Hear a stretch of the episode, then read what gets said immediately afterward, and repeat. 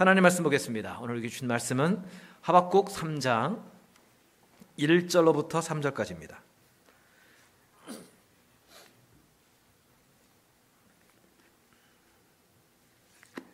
구약 성경 1304쪽 하박국 3장 1절로부터 3절입니다. 나에게 주신 하나님 음성으로 우리 한 절씩 교독합니다. 시기 온옷에 맞춘 선지자 하박국의 기도라. 여호와여 내가 주께 대한 소문을 듣고 놀랐나이다. 여호와여 주는 주의 일을 이 수년 내에 부응하게 하옵소서. 이 수년 내에 나타내시옵소서. 진노 중에라도 긍휼을 잊지 마옵소서. 같이 읽습니다. 하나님이 대만에서부터 오시며 거룩한 자가 바란산에서부터 오시는도다. 그의 영광이 하늘을 덮었고 그의 찬송이 세계에 가득하도다. 아멘. 옆 사람과 인사하겠습니다. 선물 준비하셨습니까? 시작. 선물 준비하셨습니까? 두 사람과 인사하겠습니다. 당신이 나의 선물입니다. 시작. 당신이 나의 선물입니다. 아이, 뭐, 몸이 막 떨리네요. 어, 요즘 한국에서 선풍적인 인기를 얻고 있는 영화가 있답니다.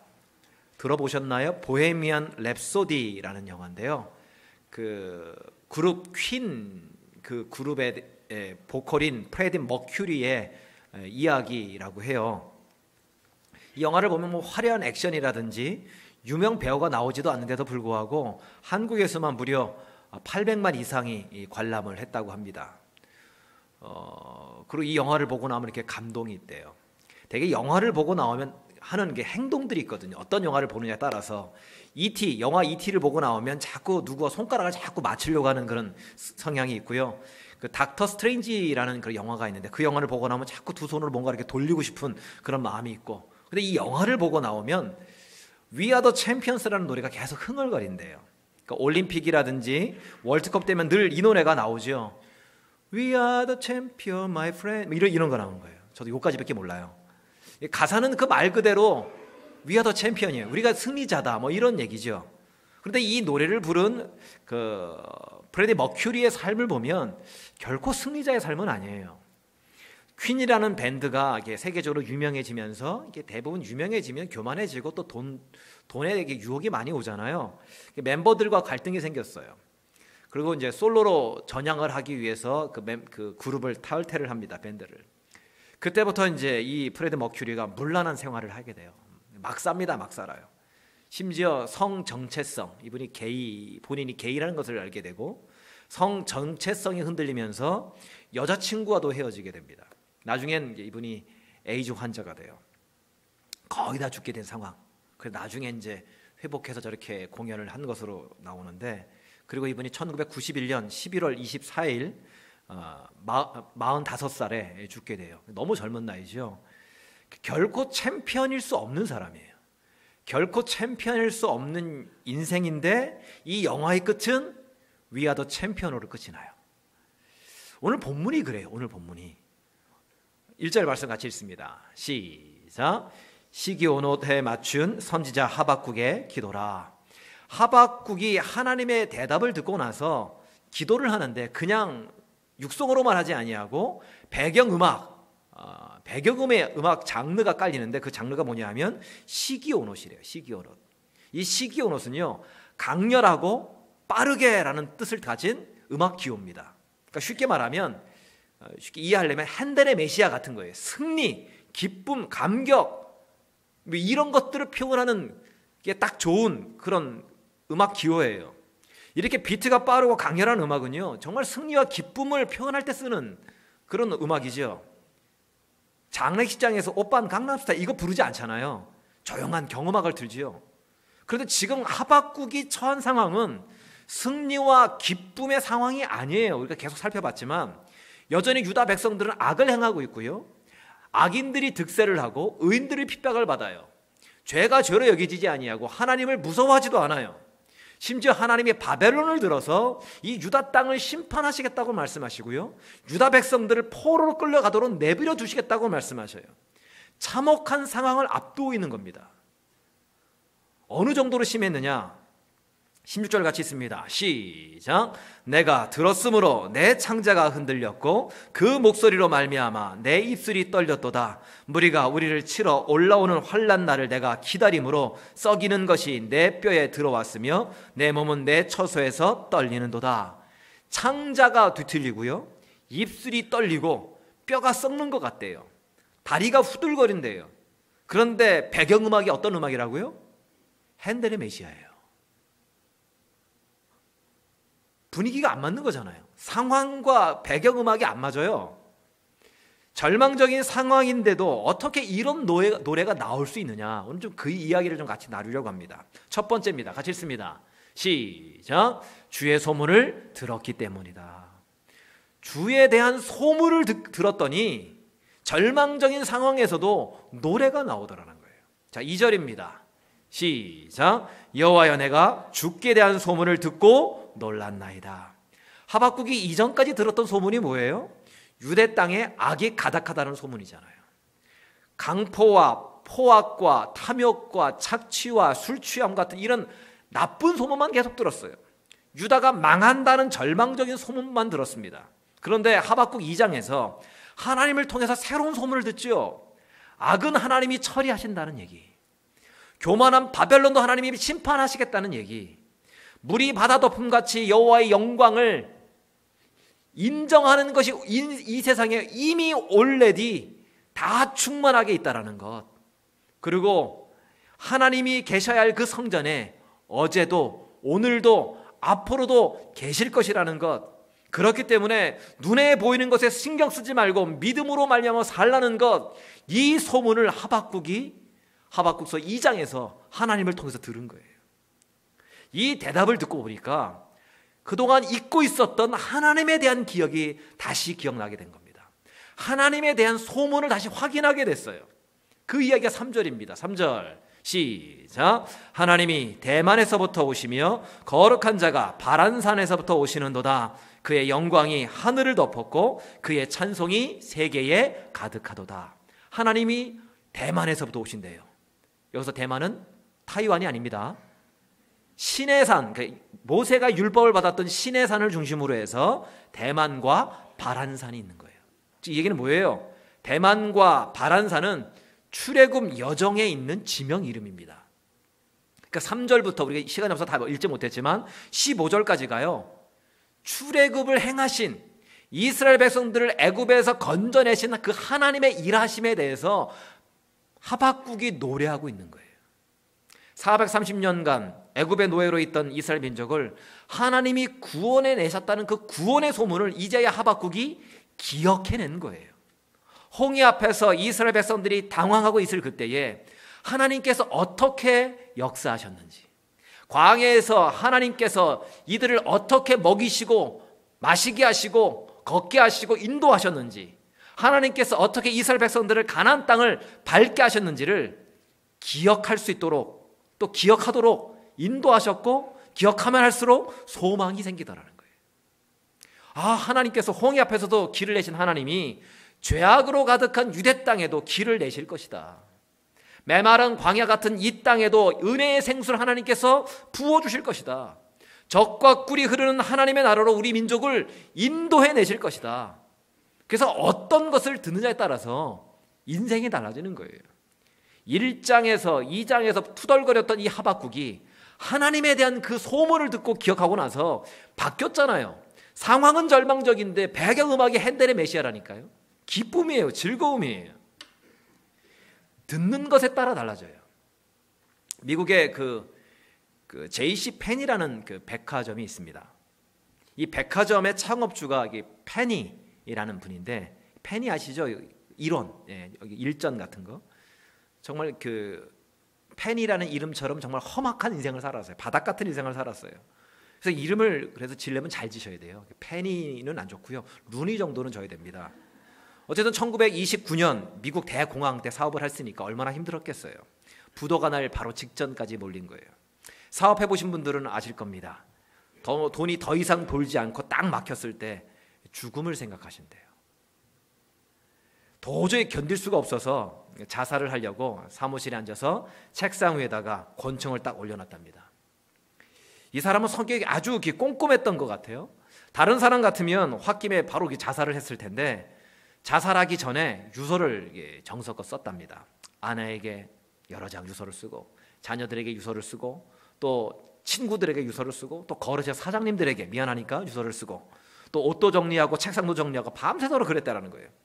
죽기 전 온갖 세레머니를 다 마치고 난 다음에 딱 총을 들고 죽으려고 딱 하는데 이 회사 건너편 병원에서 이상한 노랫소리가 들리더라는 거예요. 뭔가 했더니 어느 환자가 잠이 안 왔는지 찬송가를 부르는데요. 너 근심 걱정 말아라 주 너를 지키리 이 찬양을 부르더라는 거예요. 이 찬양의 특징이 있는데 이 찬양은요 반복이 많다라는 거예요. 주 너를 지키리 주 너를 이게 계속 반복이 돼요. 이 또 이 환자가 건망증이 좀 많았는지 계속해서 반복해서 부르더라는 거예요. 너 근심 걱정 말아라 말아라 주 너를 지키리 구주의 품에 거하라 주 너를 지키리 이 찬양을 이렇게 쏘면 되는데 이 사람이 또 거기 자꾸 빠져가지고 무슨 노래를 부르나 계속 듣다가 듣다가 갑자기 눈에서 눈물이 주르르 흐르더라는 거예요. 아, 그렇지. 내가 아무리 근심 걱정이 있다 할지라도 주님께서 나를 지켜주시는 분이시지 주 품에 안기면 해결되는 것이 있지. 그 찬송 듣고 다시 일어나서 PC, 아, JC 펜이라는 백화점을 세웠다는 거죠. 우리도 찬송을 하려면요 좀 크게 부르셔야 돼요. 집에서 부르시더라도 어, 오늘 그 모이는 구역 잔치하는 구역도 있고 내일 잔치하시는 구역들이 있는데 집에서 크게 부르십시오. 크게. 이웃 사람이 죽으려고 하다가 살아날 수 있는 거예요. 노래 못해도 상관없습니다. 음정 틀려도 상관없어요. 반복해서 계속 부르다 보면 죽으려던 사람이 짜증 나서라도 안 죽어요. 듣는 것이 중요하다니까요. 듣게 만드는 것이 중요해요. 뉴욕에 짐 신발라라는 목사님이 계신데 한여름에 이분이 교회에서 혼자 이렇게 찬양하면서 기도를 하다가 갑자기 여름인데 크리스마스 캐롤을 부르고 싶더라는 거예요. 크리스마스 캐롤을. 그 여름에 7월 달에 그래서 불렀대요. 혼자니까 뭐 어때요? 고요한 밤 거룩한 밤 어둠에 묻힌 밤 이렇게 루돌프 사슴코 뭐 이렇게 크리스마스 캐롤을 계속 노래를 불렀답니다. 한참을 부르고 있는데 밖에서 오는 알코올 중독자 딱 봐도 알코올 중독자예요. 중독자가 지나가다가 그 노래를 듣고 들어온 거예요. 알코올 중독자가 한여름에 캐롤이 들리니까 내가 드디어 갈 때까지 갔구나. 여름에 캐롤이 들리다니 하면서 교회로 들어온 거예요. 들어가서는 목사님, 제 귀에서 이상한 소리가 들립니다.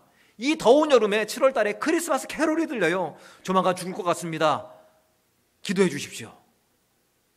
그렇게 상담을 하다가 복음을 두고 예수 믿게 됐대요. 이번 성탄절에 우리 시온 에베네셀 차양, 연합 차양대가 칸타타를 하는데 혹시 압니까? 길 가던 사람이 찬양 소리를 듣고 들어올지.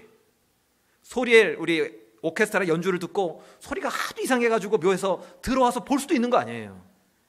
그래서 창문을 열고 한번 예배를 드려볼까 지금 생각 중이에요. 여호수아서 2장을 보면 기생 라비 나와요. 정말 직업이 기생이에요. 몸 파는 팔아서 먹고 사는 인생, 바닥 인생 아니에요. 더구나 여리고성 사람이에요. 가나안 사람이에요. 이스라엘 백성들과는 원수지간입니다. 그런데 이 여인이 이스라엘의 두 정탐꾼을 숨겨줘요. 목숨 걸고. 왜일까요? 이유는 되게 간단해요. 소문을 들었기 때문이래요.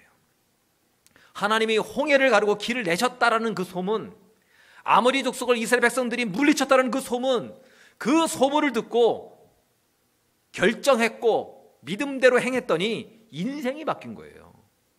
기생이었던 이 여인이 누구의 조상이 됩니까? 다윗의 증조 할머니가 돼요.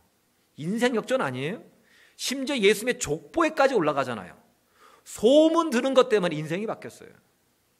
지금 무슨 소문을 듣고 계십니까? 위니펙에서 나오는 어떤 소문을 듣고 계세요? 어떤 소문에 반응하고 계십니까? 세상에서 들려지는 죄악과 더러움과 절망의 소문이 아니라 홍해를 가르시고 광야에서 먹이시며 인도하신 하나님에 대한 소문을 듣고 나에게도 동일하게 행하실 것을 믿으며 노래하는 저와 여러분 되시기를 주님의 이름으로 축원합니다. 두 번째로 절망적인 상황에서도 노래할 수 있는 이유가 뭐냐? 같이 읽습니다. 시작. 부흥을 품고 구했기 때문이다. 2절입니다.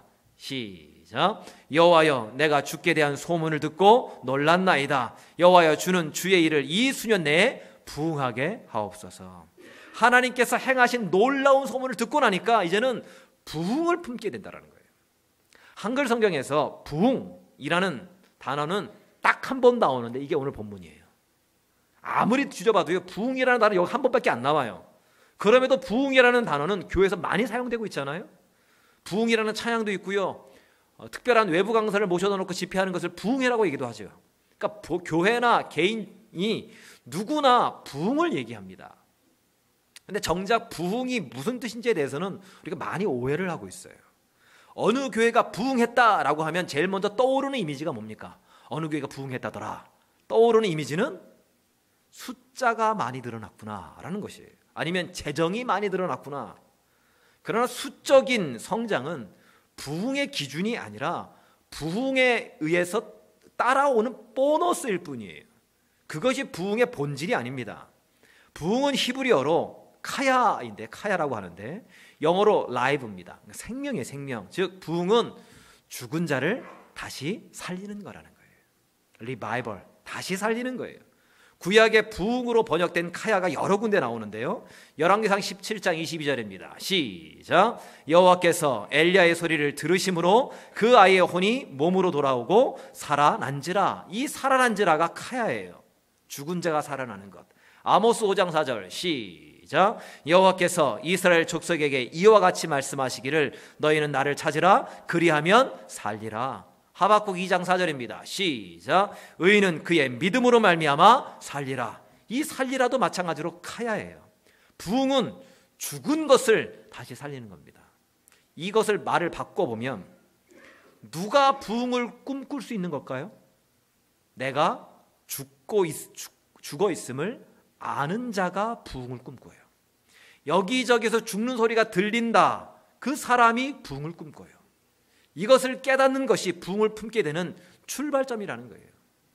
그런 차원에서 보면 우리 임마누엘 교회가 부흥하고 있다라고 감히 말할 수가 없는 거죠. 사람 좀 모이면 부흥한 건가요?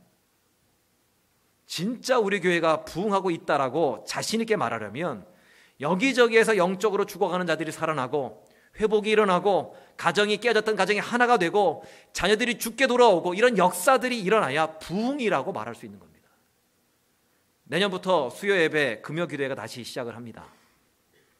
목사에게 있어서 예배를 바꾼다라는 것, 시간을 바꾼다라는 것 결코 쉽지가 않습니다. 목요 차양 예배를 그냥 계속하는 것이 저에게는 편해요. 그도 그럴 것이 목요 차양 예배를 만든 사람이 저이기 때문에 누구보다 계속되기를 원합니다. 그런데 2년 만에 다시 바꾸기로 결정한 이유는요. 우리 청소년부와 우리 청년부 때문에 그래요. 그게 그게 첫 번째 이유예요. 우리 청소년들과 우리 청년부를 보니까 담임 목사 입장에서 보니까 기도가 죽어 있더라고요. 찬양도 죽어 있고 열정은 더 죽어 있고 러브코 코스 할 때 잠깐 살아 있는 것처럼 꿈틀거리다가 다시 반응이 없어요.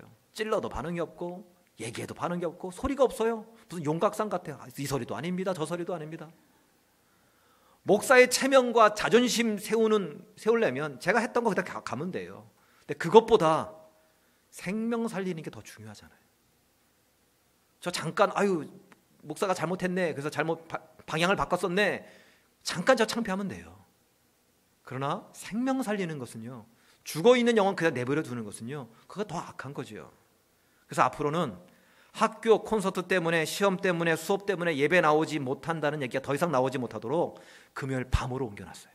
예. 핑계치 못하리라. 예, 장년들도 마찬가지입니다. 장년들도 금요 기도회 때는 우리 장로님들, 권사님들 요 앞자리를 앉으게 만들 거예요. 지정석, 지정석. 피택자들 요쪽, 순장님들 그 뒤쪽. 예, 청년부 또 따로, 청소년부 따로 이렇게 앉힐 거예요. 그렇게 해서라도 살려야겠습니다. 군대처럼 그렇게 해서라도 하나님께 살려달라고 구하도록 해야겠어요. 목사의 양심상 저는 그냥 그 하든 안 하든 목요 차양 예배 때 뭐 많이 나오든 말든 청소년부 애들이 뭐 청년부 애들이 뭐 뜨겁든 뜨겁지 않든 솔직히 그렇게 안 해도 저 사례비 나와요. 근데 목사 양심상 못 본 채 할 수가 없는 거예요. 그래서 그렇게 할 겁니다. 내년부터는 좀 스파르타로 좀 이렇게. 근데 여기서 중요한 것은요. 이 부흥이라는 하박국 3장 이전에 나오는 이 부흥이라는 단어가 수동태로 쓰였다라는 거예요. 즉 부흥의 주도권은 하나님께 있는 거예요. 많은 사람들은 스스로를 살리기 위해서 부흥시키기 위해서 노력하잖아요. 잠도 안 자고 열심히 공부도 하고 일도 하고 애쓰고 아끼고 노력하잖아요. 그런데 아끼고 애쓰고 노력하면 할수록 부작용이 일어난다니까요. 부흥은 내가 주도할 수 없는 거예요. 저는 병원 가기를 정말 싫어합니다. 그 중에서 제일 싫어하는 곳이 치과예요, 치과. 치과는요, 일단 연장부터가 살벌하잖아요. 입에다가 전동들을 막 집어넣고 드릴로 막 이에다가 잇몸에다 나사 받고 벤치로 빼고 송곳으로 찌르고 망치로 두드리고 어, 무슨 공사 현장 같아요. 그 무서운 치과를 제가 몇, 며칠 얼마 전에 갔다 왔어요. 집사님이 제 치아를 보시더니 제가 양치질을 열심히 잘했답니다. 흐뭇했죠, 역시. 근데 문제는 잘못된 방법으로 열심히만 닦다 보니까 치, 그러니까 치아와 잇몸 사이에 있는 그 보호막이 다 상했다라는 거예요. 그래서 찬물을 마시면 이가 시리고 피가 나고 그랬던 거예요. 그래서 한 시간 넘게 제기는 한 시간 넘게 치료하고 스케일링까지 했는데 어, 집사님 앞이라 아파도 꾹 참았어요. 어, 진짜 손것으로 찌르시더라고요. 치료하고 나와서 거울을 보니까 눈물 자고 이렇게 이렇게 소리 없이 울었어요. 집사님이 그 얘기를 들으시더니 아 마취할 걸 그랬다고 다 아팠는데 내가 열심을 가지고 내 열심만을 가지고는 안 돼요. 오히려 이상한 문제가 발생한다니까요. 유명한 말이 있잖아요. 약은 약사에게, 진료는 의사에게, 전문가에게 맡겨야 돼요. 우리 인생의 전문가가 누구십니까? 하나님이시잖아요. 내 인생을 다시 살리는 부흥의 주체 전문가는 하나님이세요. 마틴 로이드 존스 목사님이 부흥이라는 책에서 이런, 이런 얘기를 하셨습니다. 여러분이 부흥을 일으킬 수는 없다. 전적으로 하나님께 맡겨야 된다.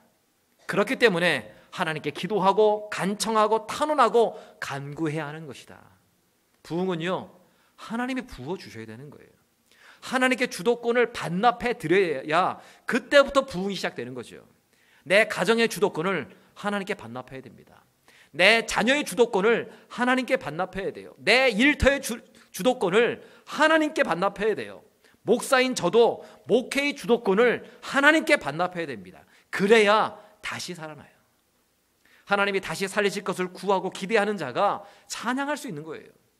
절망적인 상황에서도 노래할 수 있는 거예요. 저는 마음이 울적하고 힘들 때 보는 것이 있어요. 목사가 마음이 울적하고 힘들 때뭘 볼까요? 성경을 봐야 되는데 예, 응답하라 19, 1988을 봅니다. 얼마 전에도 봤어요. 이미 다 아는 내용인데 줄거리인데 그걸 봐요. 그걸 보면 마음이 따뜻해져요. 그 드라마에 나오는 주인공들의 나이가 딱 제 나이거든요. 1971년 돼지띠. 어느 정치가가 응답하라 1988에 관련된 글을 이렇게 적은 적이 있는데 이렇게 적었더라고요. 쌍문동 지하방에서도 서울대에 갈 수 있고 주인집과 전셋집 아이들이 열등감 없이 어울리고 나쁜 사람이 한 명도 나오지 않는 드라마여서 좋았다. 실제로 그런 시절이 있었거든요, 우리도. 지하 단칸방에서도 개천에서 용날 수 있었습니다. 열심히만 하면 서울대 갈 수 있었어요. 스카이대 다 갈 수 있었어요. 열심히만 하면. 이 꿈과 기대감이 우리로 하여금 그 시절을 버티고 견디게 했잖아요. 그런데 지금은, 지금은 아니에요. 지난주 설교에 은혜 받아서 스카이캐슬 드라마 보고 결단하시는 그렇게 적용하셨다고 하시는 분들 많으시던데 그 드라마에 따르면 이제는 개천에서 절대 용이 못 납니다. 그냥 대치동 학원 가야 돼요. 한 과목당 한 달에 300만 원짜리 특별 과외를 받아야 돼요. 이런 사회에서 상처받은 사람들이 응답하라 1988을 보고 대리만족을 누리는 거죠. 마음이 따뜻해지는 거죠. 주인집이라고 유세 떨지 않고 새 들어 산다고 눈치 보며 비굴해지지 않고 부잣집에나 가난한 집에나 같이 어울려서 하나가 되고 그 드라마에서 제일 많이 나오는 것이 뭔지 아십니까? 먹는 거예요, 먹는 거. 주인공 엄마는 양 조절이 안 돼가지고 국수 30인분씩 막 해놓고 그걸 이웃들과 함께 나눠 먹고 웃고 떠들고 저는 거기서 그 드라마를 보면서 하나님 나라를 봤어요. 역시 목사는 드라마를 다르죠? 하나님 나라를 봤어요. 초대교회를 봤다니까 거기서요. 있는 자 없는 자, 건강한 자 가난한 자가 서로 어우러져서 먹고 마시며 나누는 공동체가 그게 하나님 나라고 그것이 교회잖아요. 확인해 볼까요? 사도행 2장입니다. 같이 읽습니다. 시작. 믿는 사람이 다 함께 있어 모든 물건을 서로 통용하고 또 재산과 소유를 팔아 각 사람의 필요를 따라 나눠주며 집에서 떡을 떼며 기쁨과 순전한 마음으로 음식을 먹고 하나님을 찬미하며 또 온 백성에게 칭찬을 받- 받으니 주께서 구원받는 사람을 날마다 더하게 하시니니 이것이 언제 이루어진 겁니까? 이 사도행 2장이 마가다락방에서 모였던 120문도에게 성령이 충만하게 임했더니 다시 말하면 하나님이 주고 있는 그 영혼들을 다시 살리셨더니 함께 먹고 나누며 하나가 되는 하나님의 나라가 되는 역사가 일어나더라는 거예요. 이 말씀을 잘 보면요. 세상 사람들이 칭찬을 해서 교회들이 뭐 좋은 이미지가 있어서 새신자들이 막 늘어나는 것이 아니에요. 주체가 누굽니까? 누가 그렇게 하셨다라는 거예요. 주께서. 다시 살아난 공동체가 되니까 하나님이 구원받는 사람들을 날마다 더하게 하셨다라는 거예요. 그 공동체가 살아나니까 하나님이 구원받을 만한 사람들을 보내주시고 필요한 것들을 채워주더라는 거예요. 아무리 좋은 음식이 있어도요, 그릇이 깨끗해야 거기다 담잖아요. 내 인생 가운데 하나님의 놀라운 계획들이 너무나도 많으신데, 귀하고 좋은 것들이 너무 많으신데, 내 인생이 죽어 있으니까, 살려고 노력조차 하지 않으니까, 그 은혜와 그 능력들을 채우지 못하시는 거잖아요. 제일 먼저가 뭐예요? 다시 사는 거예요. 그럴 때 내 인생 가운데 하나님의 나라가 이루어지는 거죠. 힘드십니까? 보이는 것이 다 절망뿐인가요? 2018년 열심히 살았는데 살면 살수록 노력하면 노력할수록 남는 것이 없습니까? 하나님이 다시 살리셔야 돼요. 내가 노력한다고 되는 것이 아니라 내가 상담받는다고 되는 것이 아니라 하나님이 다시 살리셔야 돼요. 다시 살리기 위해 예수님이 이 땅에 다- 이 땅에 보내셨잖아요. 예수님이 길이요 진리요 생명 되십니다. 2000년 전 들판의 목자들이 예수님의 탄생 소식을 듣고 달려가서 기뻐하고 찬양했던 것처럼 지금의 상황이 들판이라 할지라도 메마른 광야라 할지라도 나를 살리기 위해 오신 예수 그리스도의 그 복된 소식을 듣고 다시 살아나기를 구하고 기대하며 찬양하는 그 부흥의 일세대 되시기를 주님의 이름으로 간절히 축원합니다. 이제는 우리 주 예수 그리스도의 은혜와 하나님 우리 아버지의 사랑하심과 성령님의 위로교통 충만하심이 눈에 보이는 것이 절망과 아픔과 고통이라 할지라도 다시 살리기 위해 예수님을 이 땅에 보내신 하나님의 사랑과 그 은혜를 기억하고 부흥케 하시는 그 하나님을 믿는 그 믿음으로 말미암아 내가 살기로 결단하는 우리 성도들 머리머리 위에와 이들의 가정과 일터와 학업과 자녀 위에 이제로부터 영원까지 함께 하시옵기를 간절히 축원하옵나이다. 아멘.